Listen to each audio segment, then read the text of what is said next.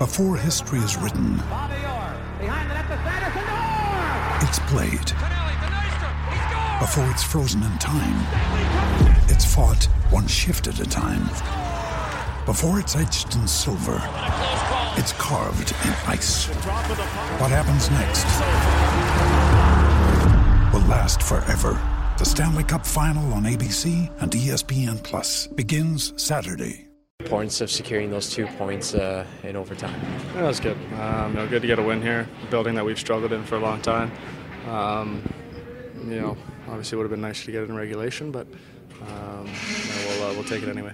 I, like you mentioned, it's a building that you guys have struggled in in the past. You guys were only able to muster four shots in the first. What was different about the mindset of the team tonight that allowed you guys to get those two points? Yeah, I thought uh, you know they came out and got the jump on us early. Um, you know, minus the shorthanded goal, I thought they were the better team in the first. Um, you know, Miko did uh, his typical thing and, and held us in there till uh, you know we got our feet going and.